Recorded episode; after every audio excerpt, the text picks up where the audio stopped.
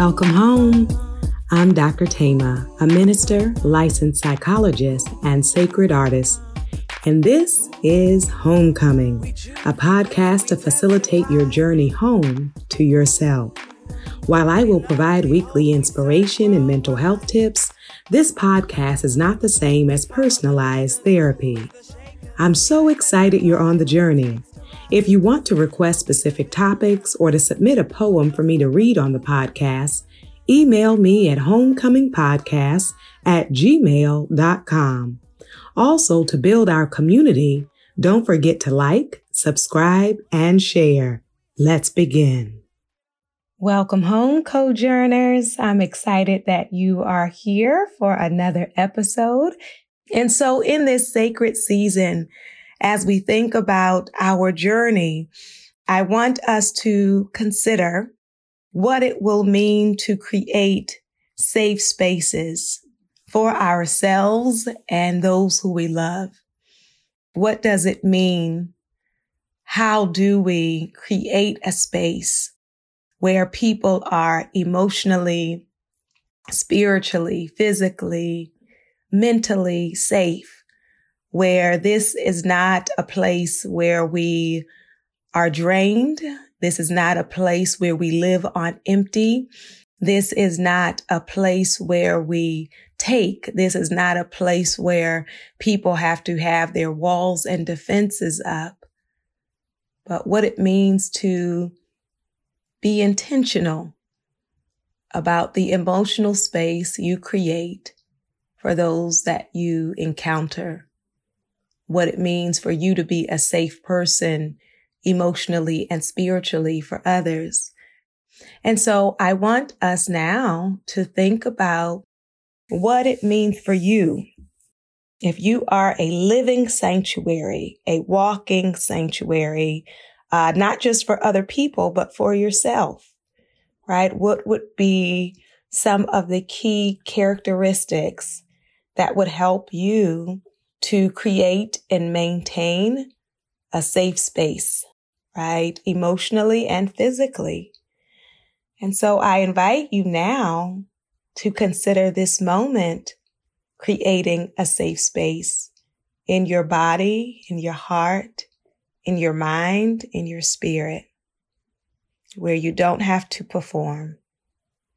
You don't have to labor. You don't have to prove. You don't have to defend. You can be. You don't have to censor. You don't have to leave out any part of yourself. That in this moment, at this time and place, that all of you, every part of you is welcome here. Can you give that gift to yourself? The parts of you that you have discarded, the parts of you that you have denied. Can you welcome the truth? Welcome the truth of who you are. And in that welcoming, as we declare welcome home, that if you're at home within yourself, you can breathe. If you're at home within yourself, your muscles can relax. If you're at home within yourself, you can loosen your jaw. You can relax the pit of your stomach. If you're at home within this, within yourself, you can unclench your hands. There's no one to fight here. There's no fighting here. Not because it is not allowed, but because it is unnecessary. Hmm. And so we consider creating safe spaces for ourselves and also what it means to be a safe person for your family, for your friends, for your partner, for your children, for your community, right? What would be the characteristics that would allow people to have breathing room around you? Do you want to be the kind of person where it is safe for people to show up in the fullness of who they are? Do you want to be the kind of person that in your presence, people can lay down their burdens and their baggage in their costume? Do you want to be the kind of person that people can exhale instead of holding their breath in your presence? So one of the key pieces for creating and being a safe space is being at home with who you are and expressing the truth of who you are. When we are in the presence of someone who is living and expressing truth, then it allows us to know we don't have to decode or detect or anticipate or prepare for the other shoe to drop or for the truth of who they are to be revealed, that we can skip that performance, that song. We can skip that process and actually be real. So a part of what helps people to feel at home or to feel safe in your presence is when you show up in authenticity and truth, right? When we are performing and pretending, even if people don't know the fullness of what's underneath, they can sense the fragility of our own identity. And so they are bracing themselves because what they are reading is falsehood. What they are reading is pretend. What they are reading is that you are attempting to trick or deceive or manipulate, right? But when I'm absolutely being myself, then people know what they're getting, right? They know where I stand. They know what I think. They know how I feel. I'm not leaving it to them to try to decode, right? And so when we are in the presence of authentic people, and notice when I say authentic, I don't mean mean or cruel, right? Some people have misunderstood what it means to be real. So then when people are vicious or malicious, they'll say, oh, that person is telling it like it is. That, that person is being truthful or honest. Well, when you are attacking people, dehumanizing people, that's not being real.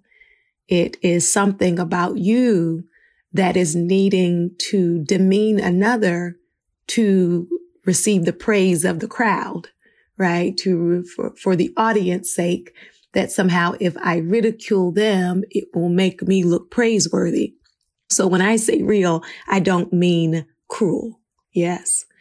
When I say real, I mean being settled in the truth of who you are, being comfortable as yourself. And when I'm comfortable with who I am, I have nothing to prove. And when I'm comfortable with who I am, I am not holding an agenda to attack or dismantle you, right? That's labor. So I'm not needing to do that work because I'm already clear about me. Yes. And so to be welcoming, to be inviting emotionally is to be sincere. Yes. When people grasp that you are sincere, that you are real, that you are authentic, that you are in touch and in tune with yourself, that you own the truth of your journey, then it gives permission, space, and safety for people to also own the truth of their journey. Yes? So if I am uncomfortable, it will often make other people feel uncomfortable, right? Because there is a sense that we are not grounded, that we are not operating in clarity or honesty. So if you want to think about how can I be more welcoming or inviting or comfortable for friendship, for relationship, for family, it really starts with me being actually at home within myself, right? This homecoming journey. When I am not grounded in the truth of who I am, anything that I build relationship-wise will be false or fragile, because how can I build connection when I am wandering and disguising myself? Yes. So for people to build connection with you, there needs to be a self that you hold for them to identify and then relate to. Mm-hmm. So let us consider, instead of erasing ourselves in service of others, thinking that that will make them at home in our presence, let us tear up that script and rewrite a new script where to be free, to be myself, is also to create space for people to be free to relate to me, to connect with me, for them to know that there is a me they're responding to, that I am not just a yes or an agreement or a clone or a duplicate of whatever it is they're saying or doing, but I have my own life experience. Yes. And so owning the truth of who we are helps to create a sense of safety in our relationships with ourselves and with others. It also is going to be important to know that people can feel more safe in our presence when we prove that we are trustworthy. So I often tell clients when they're building friendships, it's not for them to, at the very beginning in the first meeting, to tell someone their life story. You don't know yet if someone is trustworthy to be able to hold your story. And so developing connection happens over time. And so we share some and then see how people respond to what you're sharing. And when they share with you, they're getting a sense of, can you handle their truth? Are you trustworthy? Or do they tell you something one day and the next day, everybody on the block or everybody on your job or everybody in the community knows what they said to you? And so for me to be a safe space is for me to be trustworthy. So I invite you to consider the ways in which you have been trustworthy and the ways in which you have not. So we want to be really honest with ourselves. When we're in denial, then we can just say, oh, I've always been one hundred percent trustworthy. And when we make that statement, we're usually thinking about trust in very narrow ways, right? So there are some very maybe egregious or severe acts of betrayal that perhaps you have not engaged in, but there are other ways in which we have betrayed people's trust, right? There are other ways in which we have not honored the sacredness of people sharing, either by breaking their confidence with other people or by not honoring it in the ways in which we have responded, the ways in which we have made space or not made space for what has been shared. And so for me to grow in this area requires radical honesty, for me to consider my friendships, my relationships, my family. What are the ways in which I have shown myself to be trustworthy? And what are the areas in which I need to grow? Right? Emotionally, time-wise, energy-wise, spiritually, so that I can really be a trustworthy friend, so that I can really be a trustworthy family member, so I can really be a trustworthy parent or partner. Yes? So we want to be at home within ourselves. We want to uh, know that trust is going to build over time, and we want to be trustworthy so people can know that in my presence, uh, there is safety here, um, that in my presence, there is not condemnation, that in my presence, there is grace and compassion, even as I am hearing the realities of our journeys. Yes?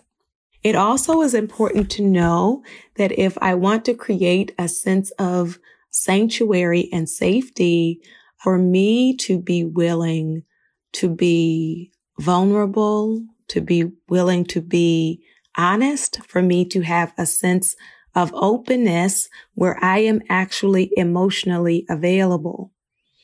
If I am a wall, then people may lean on me to a certain extent, but they're not really safe because they don't have a sense of the human being they are interacting with.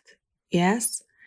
And so I invite you to consider, what are the ways you have been emotionally open and honest, and with who, and in what times and spaces, and what are the ways in which you have been guarded, defensive, suspicious, closed off, shut down. Hmm.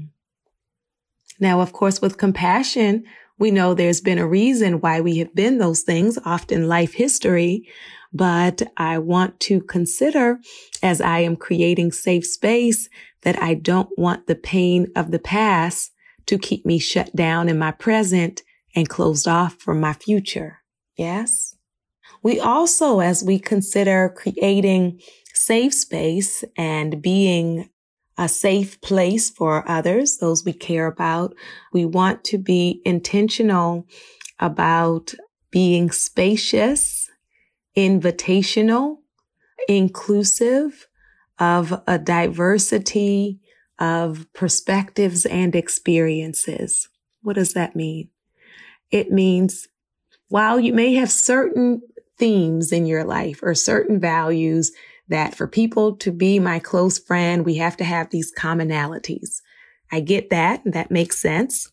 And at the same time, if to be in conversation or friendship with you, people have to agree with you about everything, it is going to feel very unsafe for people to tell you what they really think and what they really feel. Right?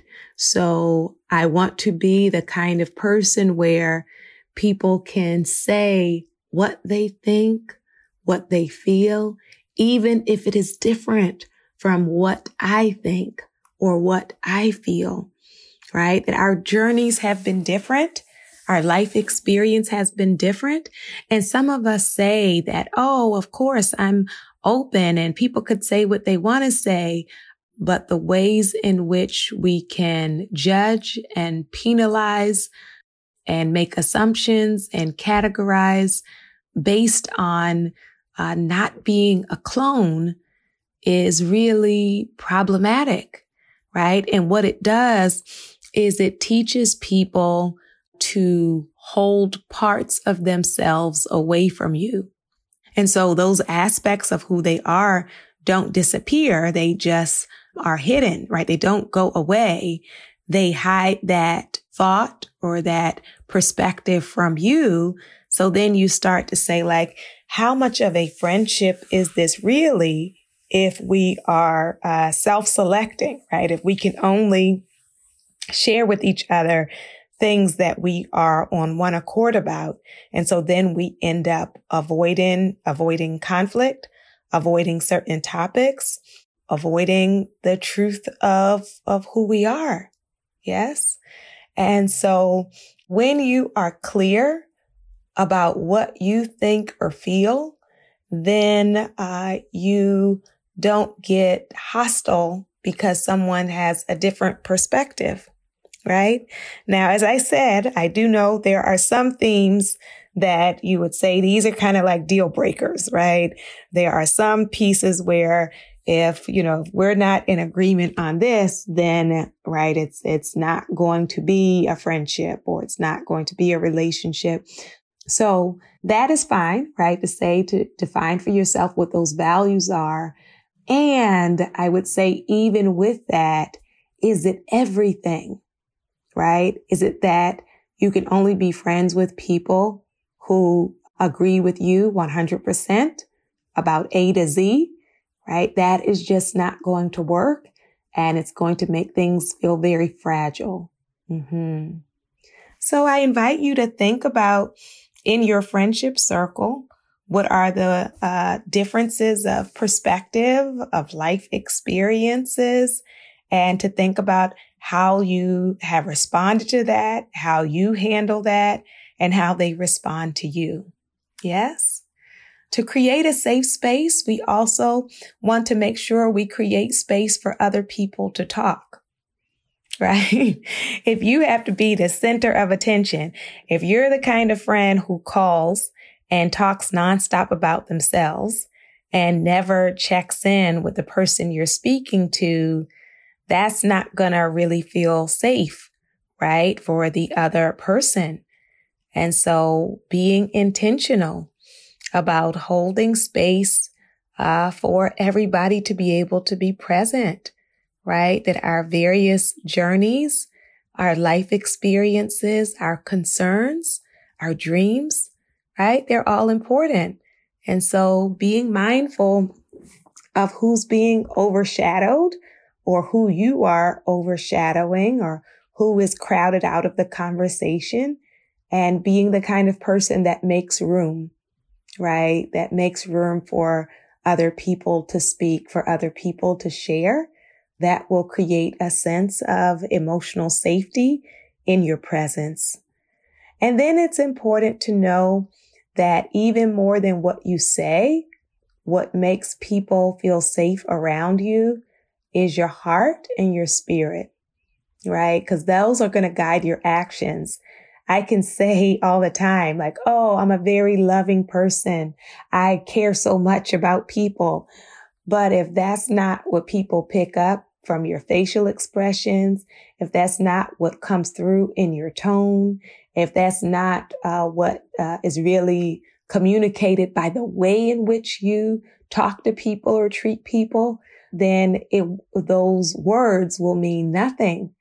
As my mother loves to say, it does matter how you treat people, right? So the way I create sanctuary, the way that I create safe space is not uh, simply in saying the right words, but it is checking in with my heart so that I am actually emotionally and spiritually showing up with an openness, with a care, and letting compassion guide my interaction. Yes. And then the very last one I will say to create a safe space is to actually think about your physical space. So whether that is your home, your room, your office, whatever your space is, when people come into the place, does it feel inviting? Yes.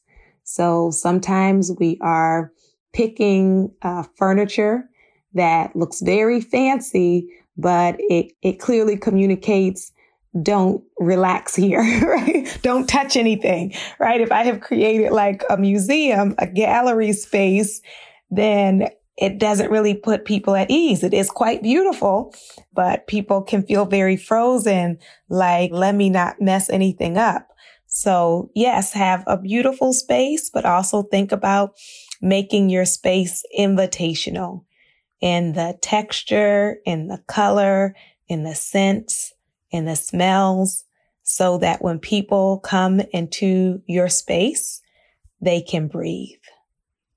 I'm excited about us being on this journey of coming home to ourselves. I invite your spirit to tell your heart, soul, mind, welcome home.